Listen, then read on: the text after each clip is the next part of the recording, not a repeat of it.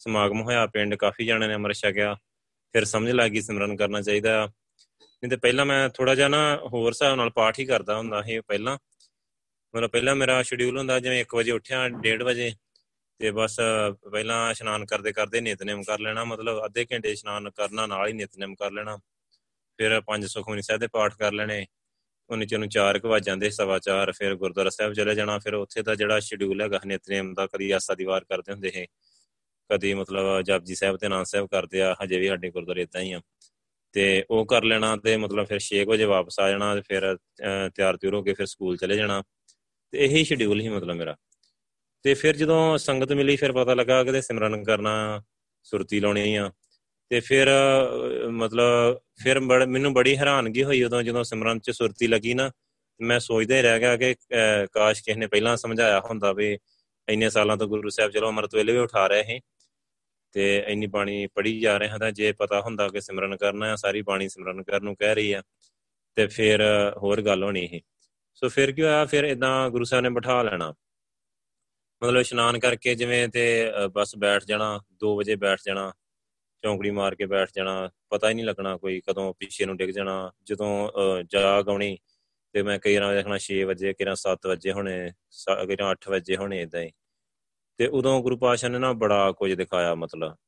ਇੱਕ ਵਾਰੀ ਇਦਾਂ ਹੀ ਗੁਰੂ ਸਾਹਿਬ ਲੈ ਗਏ ਮਤਲਬ ਤੇ ਮਾਸ਼ੀਵਾੜੇ ਦਾ ਪੂਰਾ ਸੀਨ ਹੀ ਗੁਰੂ ਪਾਤਸ਼ਾਹ ਇਦਾਂ ਜਾ ਰਹੇ ਆ ਨਾਲ ਨਾਲ ਜਾ ਰਹੇ ਆ। ਗੁਰੂ ਸਾਹਿਬ ਨੇ ਤਾਂ ਮੇਰਾ ਹੱਥ ਫੜਿਆ ਤੇ ਅਸੀਂ ਜਾ ਰਹੇ ਮਤਲਬ ਇਦਾਂ ਲੱਗੇ ਕਿ ਜਿਵੇਂ ਅਸੀਂ ਮਤਲਬ ਥੋੜੇ ਜਿਹਾ ਕਹ ਲਓ ਜ਼ਮੀਨ ਤੋਂ ਉੱਪਰ ਆ ਥੋੜੇ ਪੈਰ ਸਾਡੇ। ਤੇ ਮਤਲਬ ਅਸੀਂ ਨਹੀਂ ਤੁਰ ਰਹੇ ਜਿਵੇਂ ਜ਼ਮੀਨ ਥੱਲੇੋਂ ਨਿਕਲ ਰਹੀ ਹੋਏ। ਜਿਵੇਂ ਆਪਾਂ ਗੱਡੀ ਤੇ ਜਾਣੇ ਕਿਹਨਾਂ ਲੱਗਦਾ ਨਾ ਸੜਕ ਭੱਜ ਰਹੀ ਹੈ ਸੋ ਇਦਾਂ ਦਾ ਮਹਿਸੂਸ ਹੋ ਰਿਹਾ ਹੈ।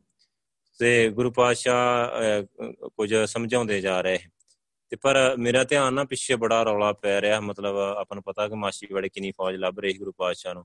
ਸੋ ਬੜੇ, ਬਹੁਤ ਜ਼ਿਆਦਾ ਆਵਾਜ਼ਾਂ ਆ ਰਹੀਆਂ ਵੀ ਇੱਧਰ ਨੂੰ ਗਏ ਹੋਣਗੇ, ਫੜ ਲਓ ਫੜ ਲਓ ਇਦਾਂ ਦੀਆਂ। ਤੇ ਪੂਰਾ ਸਾਫ਼ ਮੈਨੂੰ ਪਤਾ ਲੱਗ ਰਿਹਾ ਹੈ ਕਿ ਸਾਰੀ ਫੌਜ ਪਿੱਛੇ ਪਿੱਛਾ ਕਰ ਰਹੀ ਆ। ਤੇ ਮੈਂ ਮਤਲਬ ਗੁਰੂ ਸਾਹਿਬ ਦਾ ਹੱਥ ਫੜਿਆ ਇਦਾਂ ਮੈਂ ਗੁਰੂ ਸਾਹਿਬ ਨੂੰ ਥੋੜਾ ਜਿਹਾ ਮਤਲਬ ਅੱਗੇ ਨੂੰ ਖਿੱਚ ਰਿਹਾ ਕਿ ਗੁਰੂ ਸਾਹਿਬ ਥੋੜਾ ਤੇਜ਼ ਤੁਰਨ ਕਿਉਂਕਿ ਪਿੱਛੇ ਇੰਨੀ ਫੌਜ ਆ ਰਹੀ ਹੈ। ਕਿਉਂਕਿ ਮੇਰਾ ਆਪਣਾ ਸੁਭਾਅ ਤੇ ਫਿਰ ਆਪਾਂ ਨੂੰ ਪਤਾ ਹੀ ਆ ਵੀ ਕਿਵੇਂ ਦਾ ਹੁੰਦਾ ਆ, ਹਲੇ ਉਦੋਂ ਮੈਂ ਬਿਲਕੁਲ ਨਵਾਂ ਨਵਾਂ ਹਾਂ। ਹਲੇ ਵੀ ਆਪਣੇ ਮਤਲਬ ਆਪਾਂ ਇਹ ਕੰਮ ਕਰ ਸਕਦੇ ਹਾਂ ਕਿਉਂਕਿ ਸਾਡਾ ਸੁਭਾਅ ਹਲੇ ਸੁਭਾਅ ਵਾਹਿਗੁਰੂ ਦੇ ਨਾਲ ਮਿਲਿਆ ਨਹੀਂ। ਮੈਨੂੰ ਉਦੋਂ ਇਹ ਗੱਲ ਸਮਝ ਆ ਗਈ ਚੰਗੀ ਤਰ੍ਹਾਂ ਕਿ ਜਿਹੜੀ ਗੁਰੂ ਸਾਹਿਬ ਕਹਿੰਦੇ ਨਾ ਗੁਰਸਿੱਖ ਮੀਤ ਚੱਲੋ, ਗੁਰ ਚਾਲੀ, ਗੁਰੂ ਸਾਹਿਬ ਦੀ ਚਾਲ ਤੇ ਕਿਵੇਂ ਚੱਲੀਦਾ?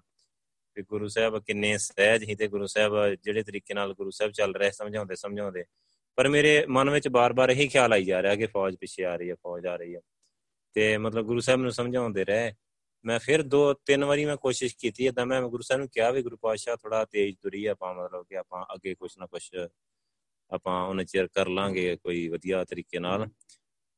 ਤੇ ਜਦੋਂ ਮੈਂ ਤੀਜੀ ਵਾਰ ਇਦਾਂ ਖਿੱਚਿਆ ਤੇ ਗੁਰੂ ਸਾਹਿਬ ਨੇ ਮੇਰਾ ਹੱਥ ਛੱਡ ਦਿੱਤਾ ਮੈਂ ਇੱਕਦਮ ਉੱਠ ਕੇ ਬਹਿ ਗਿਆ। ਉਦੋਂ ਮੈਂ ਥੋੜਾ ਪਹਿਲਾਂ ਹੀ ਉੱਠ ਗਿਆ ਜਿਵੇਂ 4:30 ਹੋਏ ਹੋਣਗੇ। ਮੈਂ ਦੇਖਿਆ ਹਲੇ ਪੂਰਾ ਹਨੇਰਾ ਹੈ। ਫਿਰ ਮੈਂ ਬਸ ਦੇਖਦਾ ਹੀ ਰਿਹਾ, ਫਿਰ ਮੈਂ ਪਛਤਾਉਂਦਾ ਹੀ ਰਿਹਾ ਕਿ ਯਾਰ ਮੈਂ ਚੁੱਪ ਕਿਉਂ ਨਹੀਂ ਕੀਤਾ?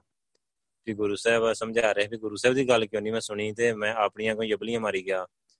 ਤੇ ਮਤਲਬ ਮੈਨੂੰ ਬੜਾ ਪਛਤਾਵਾ ਹੋਇਆ, ਬਹੁਤ ਜ਼ਿਆਦਾ ਪਛਤਾਵਾ ਹੋਇਆ। ਫਿਰ ਮੈਨੂੰ ਮਹਿਸੂਸ ਹੋਇਆ ਕਿ ਅਸੀਂ ਗੁਰੂ ਸਾਹਿਬ ਦੇ ਚਾਲ ਨਹੀਂ ਚੱਲ ਸਕਦੇ। ਤੇ ਗੁਰੂ ਸਾਹਿਬ ਦੇ ਨਾਲ ਤੁਰ ਨਹੀਂ ਸਕਦੇ, ਗੁਰੂ ਸਾਹਿਬ ਦੇ ਕੋਲ ਖੜ ਵੀ ਨਹੀਂ ਸਕਦੇ ਖੜਨ ਦੇ ਵੀ ਲਾਇਕ ਨਹੀਂ ਹੈਗੇ। ਮੈਨੂੰ ਬੜਾ ਜ਼ਿਆਦਾ ਮਹਿਸੂਸ ਹੋਇਆ ਤਾਂ ਬੜੀਆਂ ਗੱਲਾਂ ਮੈਨੂੰ ਮਹਿਸੂਸ ਹੋਈਆਂ।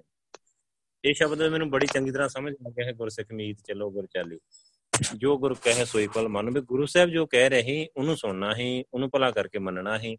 ਤੇ ਉਹ ਗੁਰੂ ਸਾਹਿਬ ਦੀ ਫਿਰ ਮੈਂ ਬੜਾ ਪਛਤਾਵਾ ਵੀ ਗੁਰੂ ਸਾਹਿਬ ਸਮਝਾ ਰਹੇ ਹੋ ਸਮਝਣਾ ਹੈ, ਉਹ ਬੜੀ ਕੀਮਤੀ ਚੀਜ਼ ਜੋ ਗੁਰੂ ਸਾਹਿਬ ਸਮਝਾ ਰਹੇ ਪਰ ਉਹ ਹੈ ਇਨ ਬਿਨ ਟਾਈਮ ਗੁਰੂ ਸਾਹਿਬ, ਜਾਂ ਕਹ ਲੋ ਪਾਸਟ ਦਿਖਾ ਰਹੇ, ਬੀਤ ਚੁੱਕਾ ਸਮਾਂ ਤੋਂ, ਉਦੋਂ ਗੁਰੂ ਸਾਹਿਬ ਲੰਘ ਕੇ ਗਏ ਆ। ਸੋ ਉਹ ਸਮਾਂ, ਬਿਲਕੁਲ ਉਹੀ ਮਾਹੌਲ ਹੀ, ਉਹੀ ਸਮਾਂ ਹੀ, ਤੇ ਸਾਰਾ ਕੁਝ ਇਦਾਂ ਹੀ।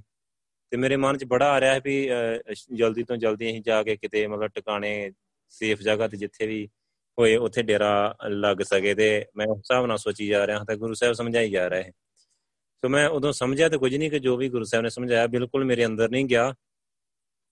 ਪਰ ਮੈਨੂੰ ਇੰਨੀ ਗੱਲ ਜ਼ਰੂਰ ਸਮਝ ਆ ਗਈ ਵੀ ਜਦੋਂ ਗੁਰੂ ਸਾਹਿਬ ਕੋਲ ਜਾਈਏ ਜਾਂ ਅਸੀਂ ਗੁਰੂ ਸਾਹਿਬ ਦੀ ਚਾਲ ਕਿਉਂ ਨਹੀਂ ਚੱਲ ਸਕਦੇ, ਸਾਡੇ ਅੰਦਰ ਕਾਫੀ ਹੋਸ਼ਾ ਪਾਣਾ ਕਈ ਮਾਇਆ ਦੀਆਂ ਗੱਲਾਂ ਆ, ਜਿਵੇਂ ਡਰ ਹੀ ਥੋੜਾ ਜਿਹਾ ਐਦਾਂ ਦੀਆਂ ਗੱਲਾਂ ਹੈਗੀਆਂ ਹੈ।